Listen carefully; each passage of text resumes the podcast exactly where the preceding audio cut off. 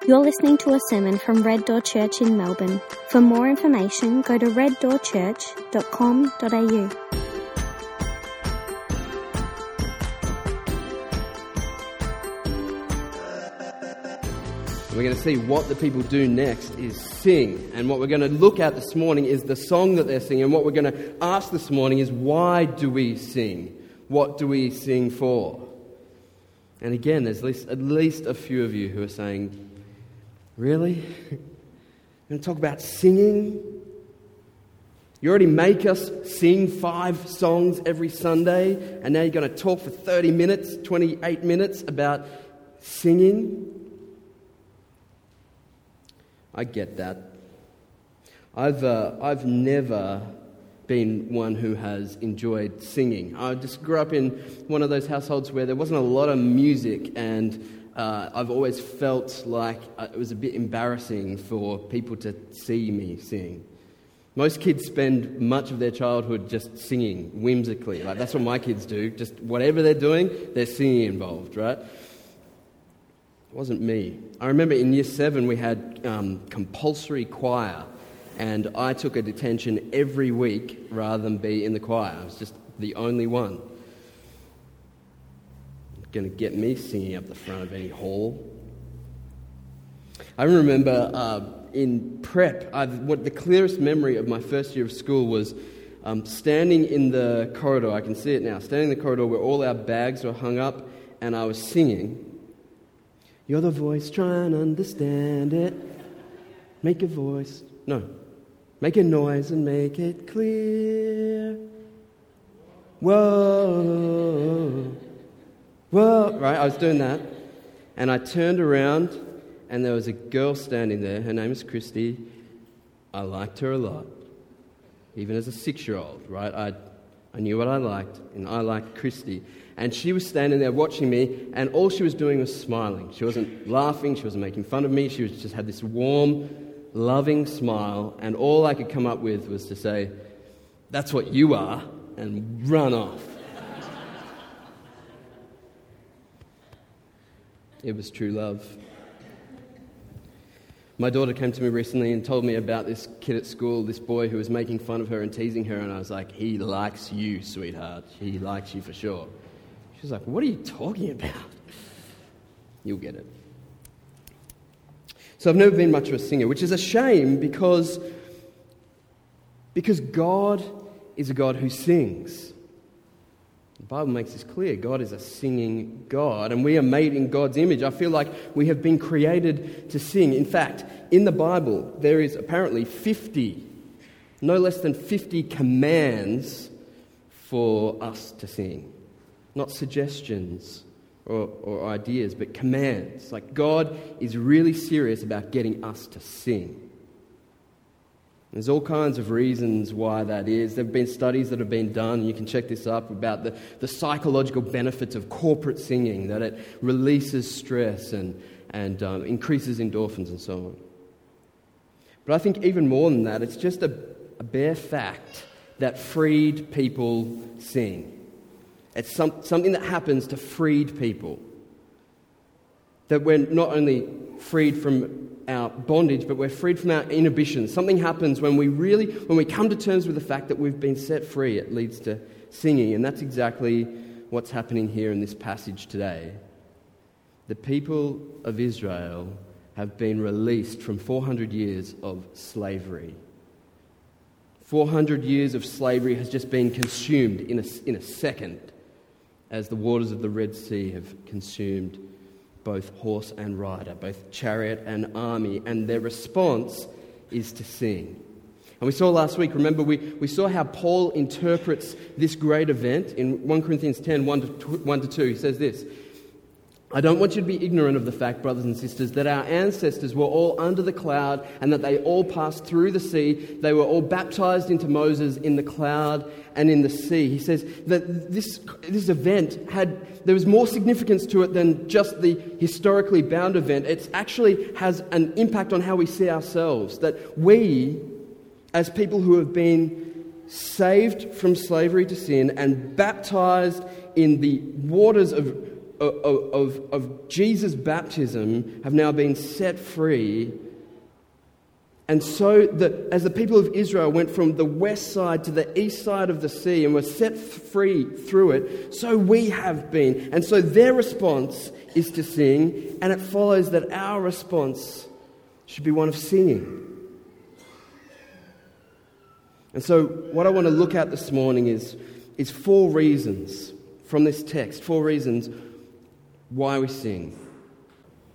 And then I'm going to give you three songs to practice once we're done. All right? So, moving pretty quick now. Four things. The first, the first reason that we sing, the first thing we sing about is the salvation of the Lord. So, check it out, verse 1 to 2 of chapter 15.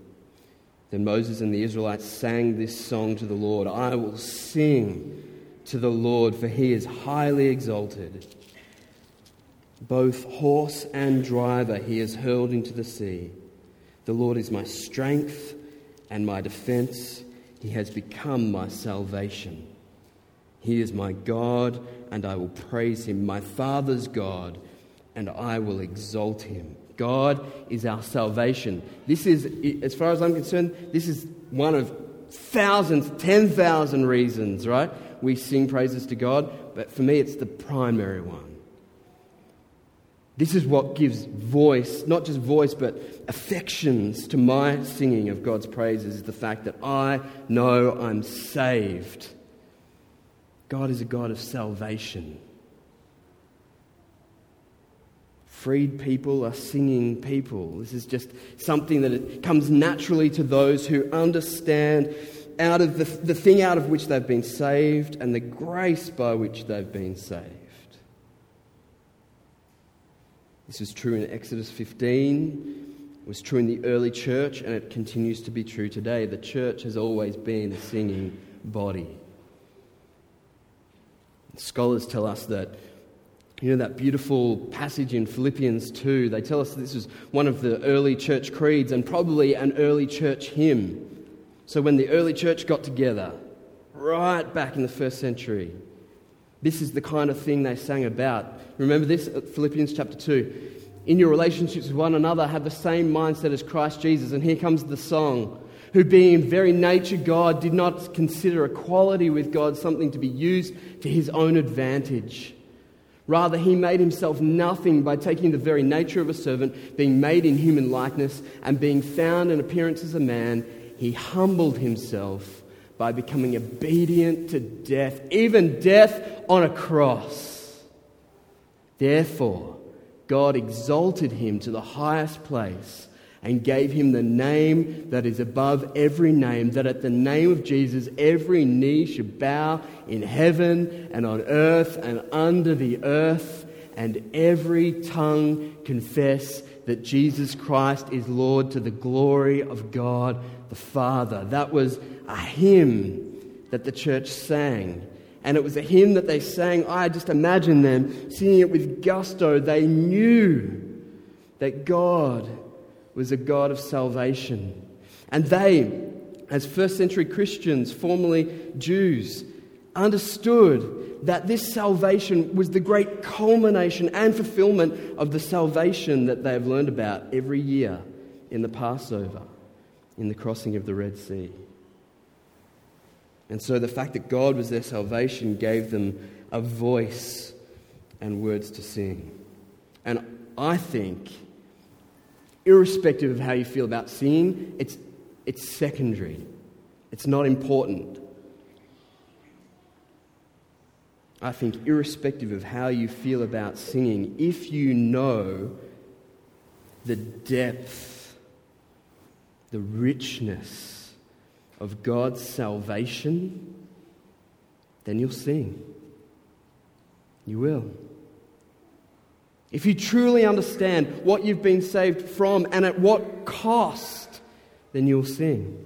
I wish I could I wish I had time to go into the life story of John Newton. Incredible.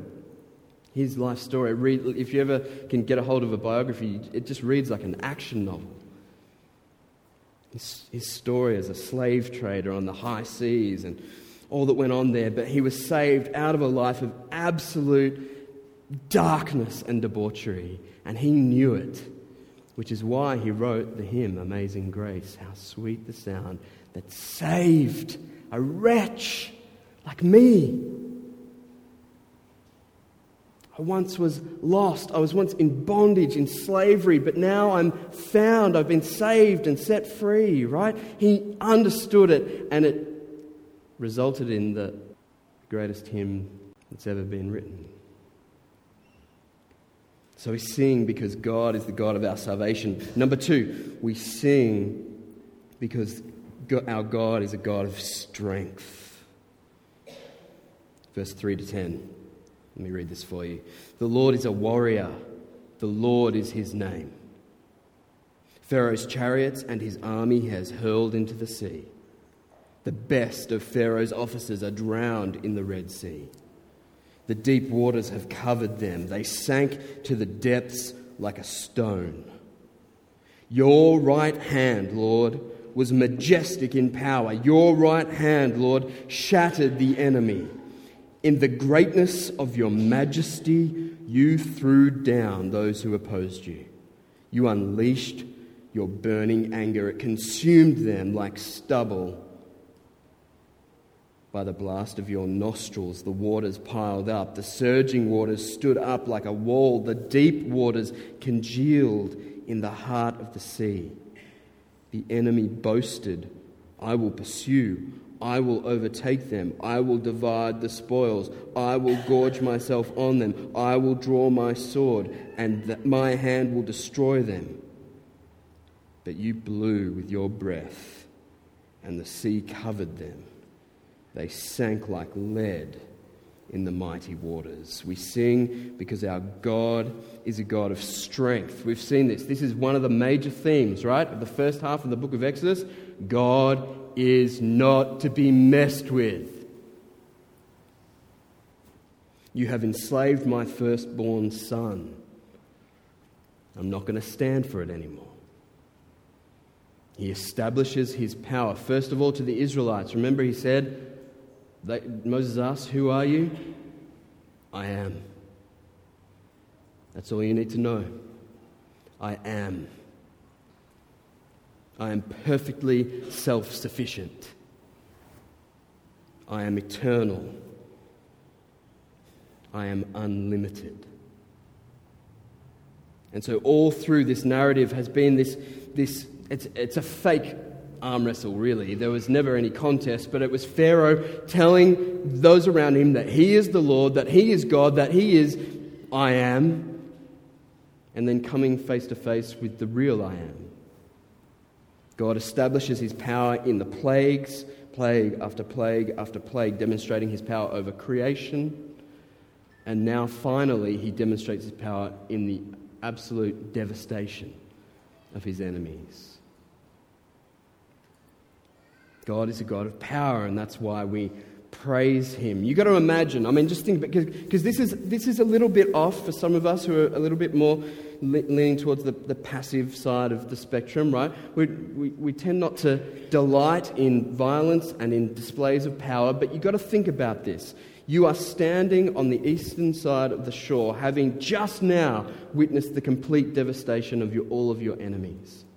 You have endured, and your people has endured, 400 years of slavery, enslavement that included the, the, the drowning of your firstborn sons constant fear, constant, unrelenting fear and enslavement. And then in a second, everything that you had to fear is no more. That kind of demonstration of power leads to thanksgiving, leads to praise. And so you can see this here, right? They, they sing the song, and then Miriam and the girls just take it to the next level. They just can't, they can't contain how happy they are, right? So in, in verse, uh, what is it, 20, 20 to 21. Then Miriam the prophet, Aaron's sister, took a timbrel in her hand. That's like a tambourine type thing. And all the women followed her with timbrels and dancing. Miriam sang to them, Sing to the Lord, for he is highly exalted. Both horse and driver he has hurled into the sea. She sings this great song about there not being anything to fear anymore horse and driver, chariot and army. That is, everything that we had to fear is gone. That gives you a kind of release that is best expressed in song.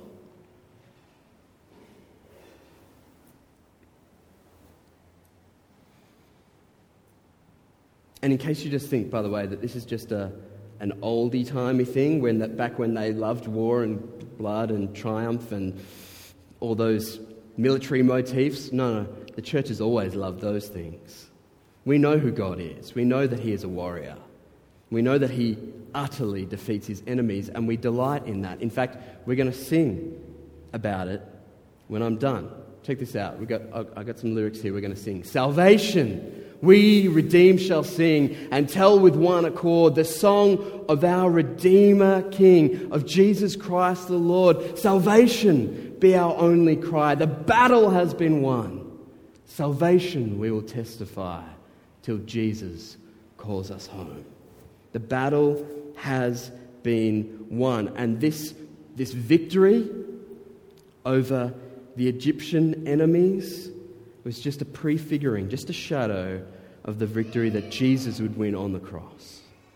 So I want to look at those, those that victory now in the, the final two points, okay? So, first point, we sing because of the salvation of the Lord. Second point, we sing because of the strength of the Lord. Third point, we sing because of the cosmic victory of the Lord. Verse 11 to 13. Who among the gods is like you, Lord? Who is like you, majestic in holiness, awesome in glory, working wonders? You stretch out your right hand, and the earth swallows your enemies. In your unfailing love, you will lead the people you have redeemed. In your strength, you will guide them to your holy dwelling. The people of Israel know that this is more than just an enemy over the Egyptians. This is, a, a, a, this is not just a, a victory over the Egyptians, this is a victory over cosmic powers. Who among the gods is like you? It's not just Pharaoh that has been demonstrably defeated. God has shown himself to be powerful, sovereign Lord over all powers. So, again, we saw this last week, remember? Moses tells the people in the face of an oncoming army be still, stand firm. And Paul picks up on that language in Ephesians chapter 6, where he says, Our battle is not against earthly powers, it's not against flesh and blood, it's against spiritual powers.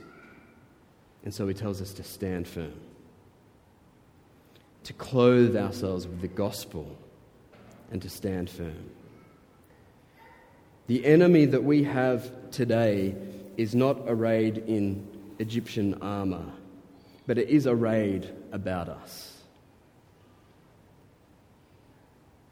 That army's leader prowls around like a lion looking for people to devour, Christians to devour, and his servants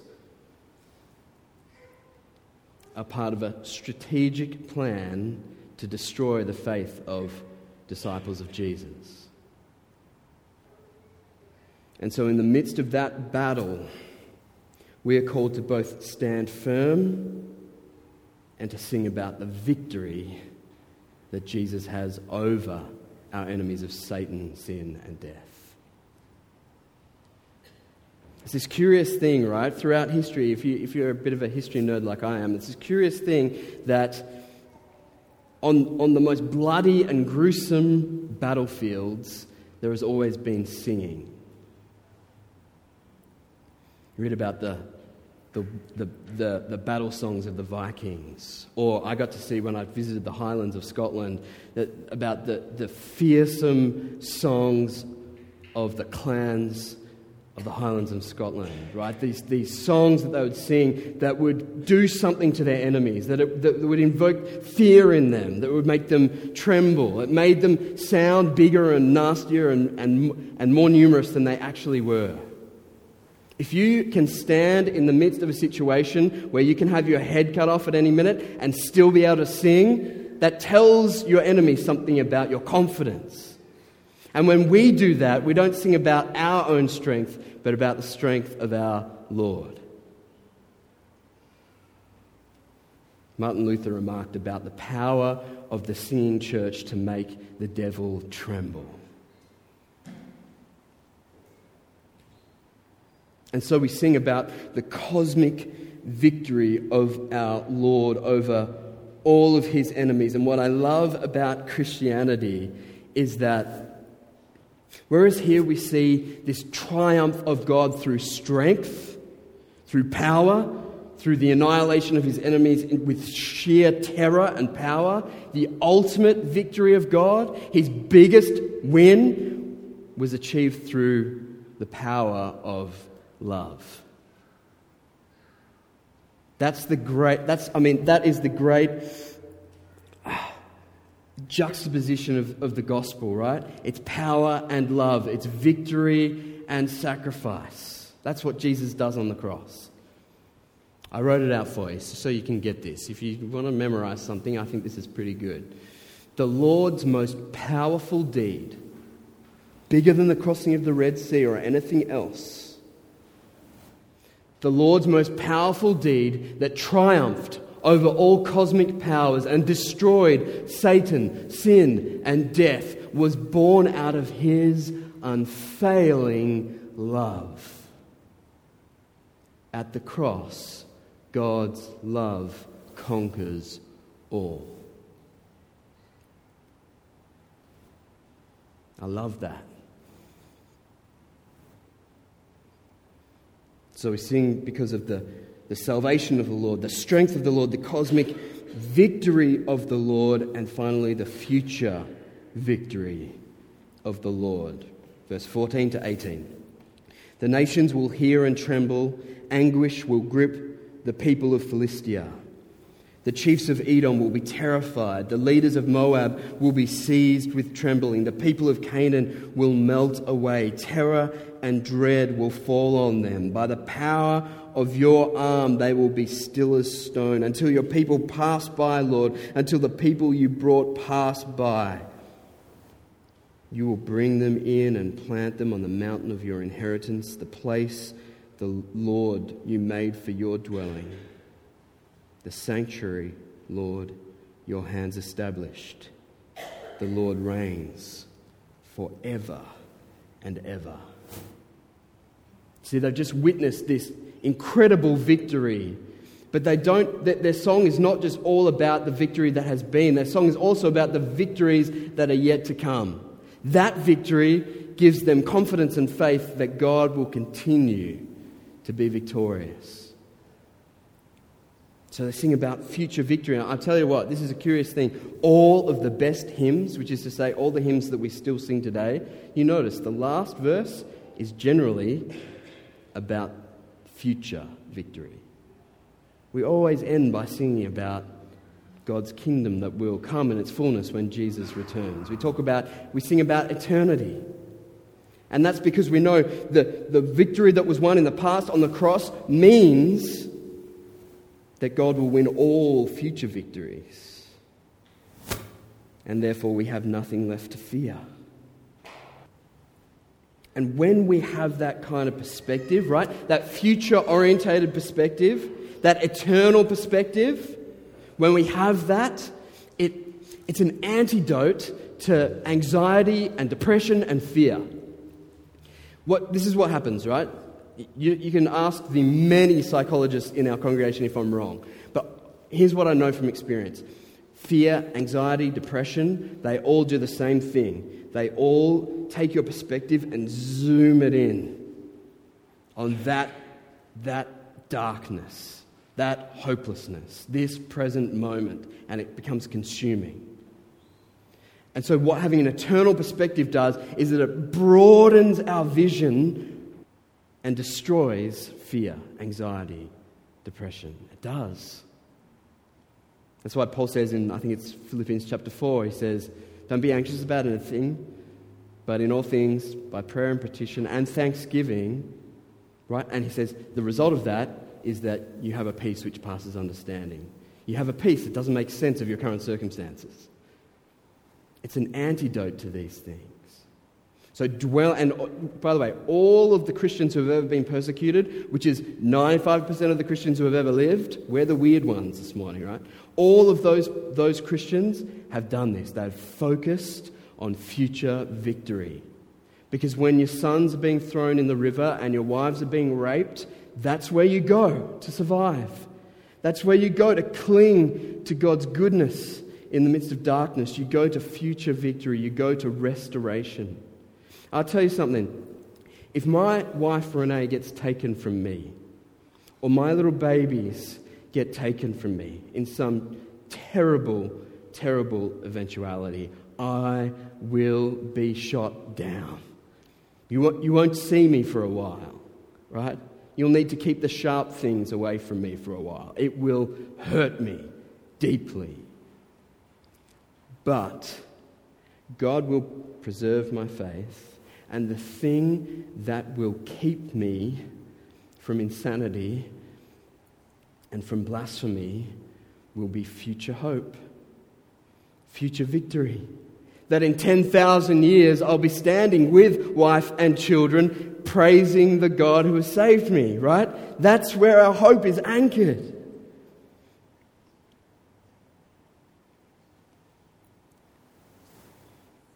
And so, as the people of Israel sing about those future victories that God will wrought, so I believe we are called to sing, praise God for victories that we have not yet seen.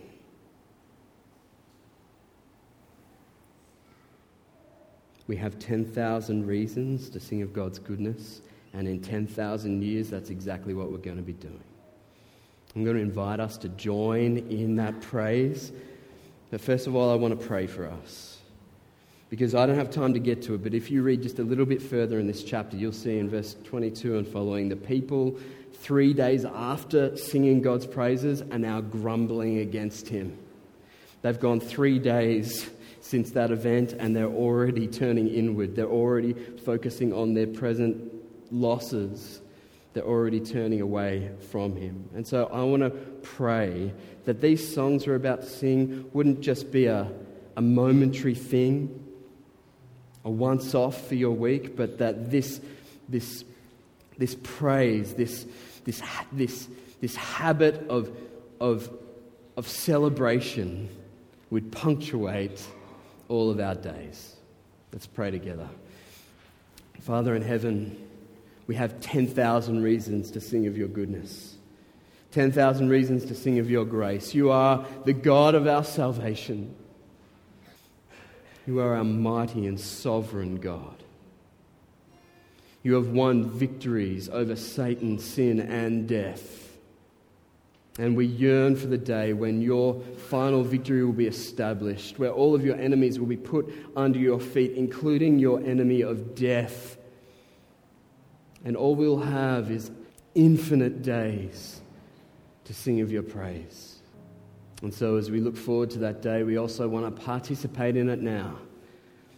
And I pray that as we stand and sing, you would stir up within us godly affections for you, for who you are, for what you've done. I pray all these things in Jesus' good name. Amen.